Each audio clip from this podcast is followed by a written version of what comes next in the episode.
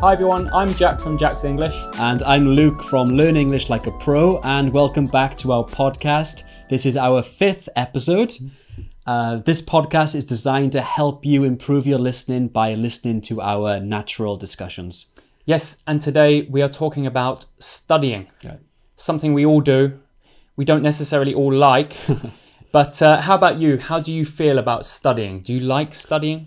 Uh, overall, yes. I love learning about things I'm interested in. So, for example, recently I got into kind of ancient civilizations through a po- Wow. another podcast I've been listening to, and that's really intrigued me.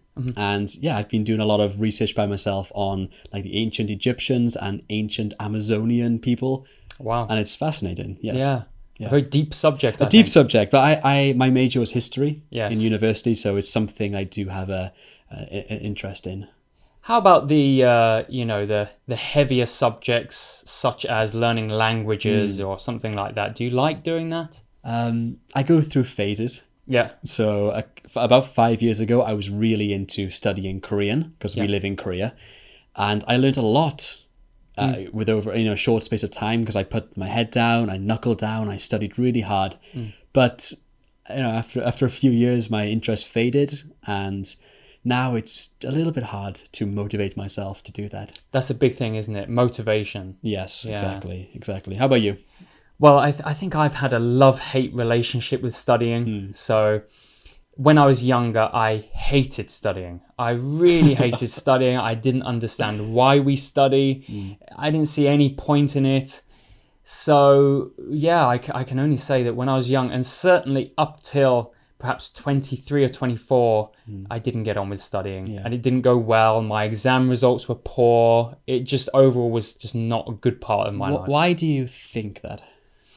I think often when you study, you need to have a goal, but not just have a goal, you need to understand why you're going towards that, Yeah. right? So I think we touched on that last podcast, didn't we? That when you're young, hmm. you don't really know why you're doing something. it's like we're studying it, but I don't see what I'm going I towards. see. And I think that was what I suffered from. Yeah. You know, I studied geography exams and I didn't mm. really know why I was doing that. I didn't want to be in that field. Mm. Anyway, coming to now, I had a lot of motivation when I came to Korea and I wanted to learn the mm. language. So I really enjoyed studying.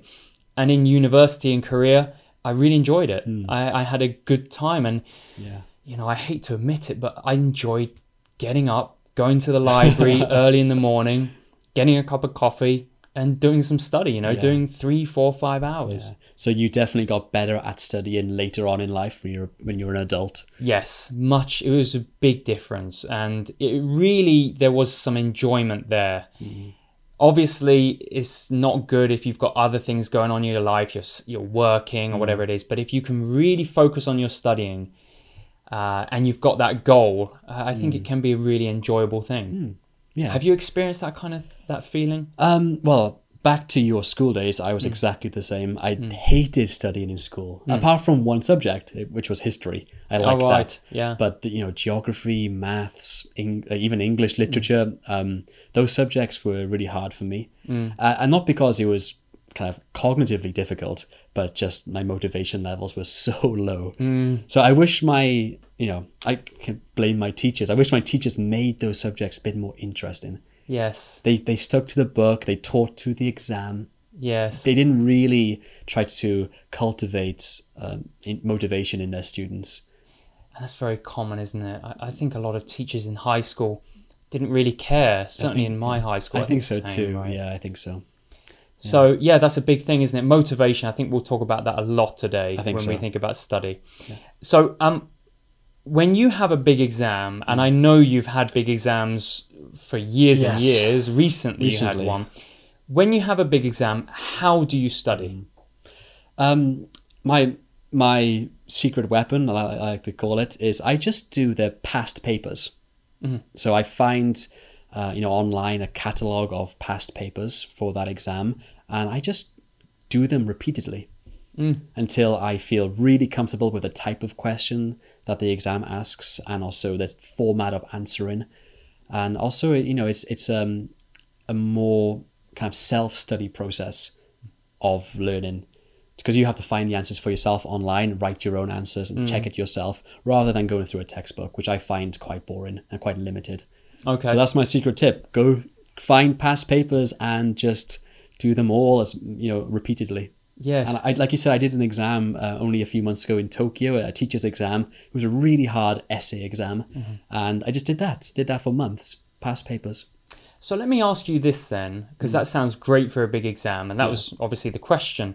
But how about when you are just studying for enjoyment or just for self development? How do you study in that case? Uh, I like to listen. So I, I I'm a subscriber to audible.com, which is Amazon books, audiobooks um, platform. And I listen to a lot of educational podcasts or just informational podcasts. Okay. So I like to walk, walk my dog and Yeah. listen, actually. And I, I think that's um, the best way that I learn personally, Good. Yeah. So you're an auditory learner, right? for sure. Yes. 100%. Okay. Yeah. Very interesting. Yeah. How about you? Do you Well, have any special techniques for studying? I do, yes. And firstly, you know, for big exams, I, I always use the same method, and it is with a textbook. Okay. So let's say, for example, we got our textbook and we know the range of the exam, hmm. it's half the textbook or whatever. I get the chapters that are within the range and I summarize them in writing, all the key points. So perhaps at the end of that study session, I've got 10 to 20 pieces of paper where I've summarized all the chapters Yeah. obviously that takes hours and hours Yes. it's a very uh, it takes a lot of time but then the next study session i bring just those papers and i summarize that Oh, I see. into a smaller amount of information and i repeat that process again and hmm, again Interesting. and the end goal is a piece of paper like this Yeah. with everything i need on there that summarizes that hmm. half of the textbook hmm. and hopefully everything on there kind of triggers the information that I've already learned. Interesting. Uh, that's they do say if you want to explain something simply, you have to know it very well. Right. And a, sum, you know, a summary is a simple explanation of the deeper, more difficult content. yes. So summarizing and re-summarizing, doing that over and over again, I'm sure is a very useful technique. So Yeah, It, it it served me well. I kind of uh, just it developed that way as I was studying, Mm. and I found that to work well for me. But it takes a lot of time yeah, sure. and a lot of writing, a painful hand at the end of exams. um, so yes, that's how I study for big exams. Uh, outside of that, I'd probably say I'm similar to you. Hmm. I wouldn't necessarily say I'm an auditory learner. Hmm. I just enjoy that. I enjoy listening to podcasts. Yes. So I think that's why we made this. Yeah, right? right, exactly. Hopefully, this helps you if you are an auditory learner. Um, but yes, I I'm the same as you. I'm a bit guilty with studying Korean. I've kind of let it slip. Yeah. in the last few years, and but if I study it, I, I just like to consume content. I like to watch dramas and look at scripts. You know, mm. get a drama, get a thirty second clip, and look at the script and and kind of consume it that way. Mm. And I find that that helps a lot. Good. Good. Yeah. Some So- authentic input, right? Authentic yes, content. Yes, yeah. right. I think that's that, and also that's good for motivation as well, right? You feel like you're getting some real, Yeah, real right. life Actually, content. you know, it's just what this podcast is designed for for you guys. Yes, hopefully. yes, Authentic hopefully you're enjoying content. it. Yes. um, so, lastly, the last thing I'd like to talk about is uh, English okay. for for these people listening to this podcast. Um, do you have a tip Hmm. for English learners studying hmm. studying English? Yeah. Yes, of course. So, of course, I've been a teacher, an English teacher for a long time. And the biggest problem I see with most students is that they put all of their efforts into studying. Hmm. But, of course, English is a language. Hmm. So, you have to use it as well. So, I, I really always um, suggest to my students to do 50% study and 50% use in English as naturally and fluently as you possibly can. And mm-hmm. that can be with writing, writing a journal or writing a blog or even speaking to people you know, on the street or online. But you need to spend at least 50% of your English time using it, not mm. just learning. Mm-hmm. Yeah. So we're we're similar in that way, aren't we? Mm. You know, our opinion Yeah. I I do hear some teachers insisting that we need just input, but uh, actually using it is very important. Yeah, and totally. I say the same as you, using it as Mm. you said, blogs. Get a diary going. I- I think blogs are wonderful nowadays because it is an online diary, Yeah, isn't it? And right. and it gives you purpose. Yes, uh, even doesn't have to be a, you know an official blog. It could be just social media posts in Mm. English. Yeah, Twi- and it can be anonymous if you don't if you're too embarrassed to use your uh, you know your real name. Yeah. Make it anonymous and just make an English account where you Yeah. post English and you know, share your ideas in English yes, using the language you've learnt in Mm. your you know in your study time. Yeah, good. I- I, think that's Yeah. a very good tip. I, I'd also add to that because a lot of my students say, "Well, yes, Jack, it's great. You know, we've got to use our English, but how can we use our English in Korea? Like, Hmm. Yeah. I don't have any Oh, foreigners I. Can chat to, and so so I always say, actually, you can create that environment in your house. And one thing that I recommend Hmm. is that I, I call it a verbal diary. Yeah. Uh, and I, uh, some people say shower conversations. Shower conversation is literally while you're having a shower, chat in English, say something.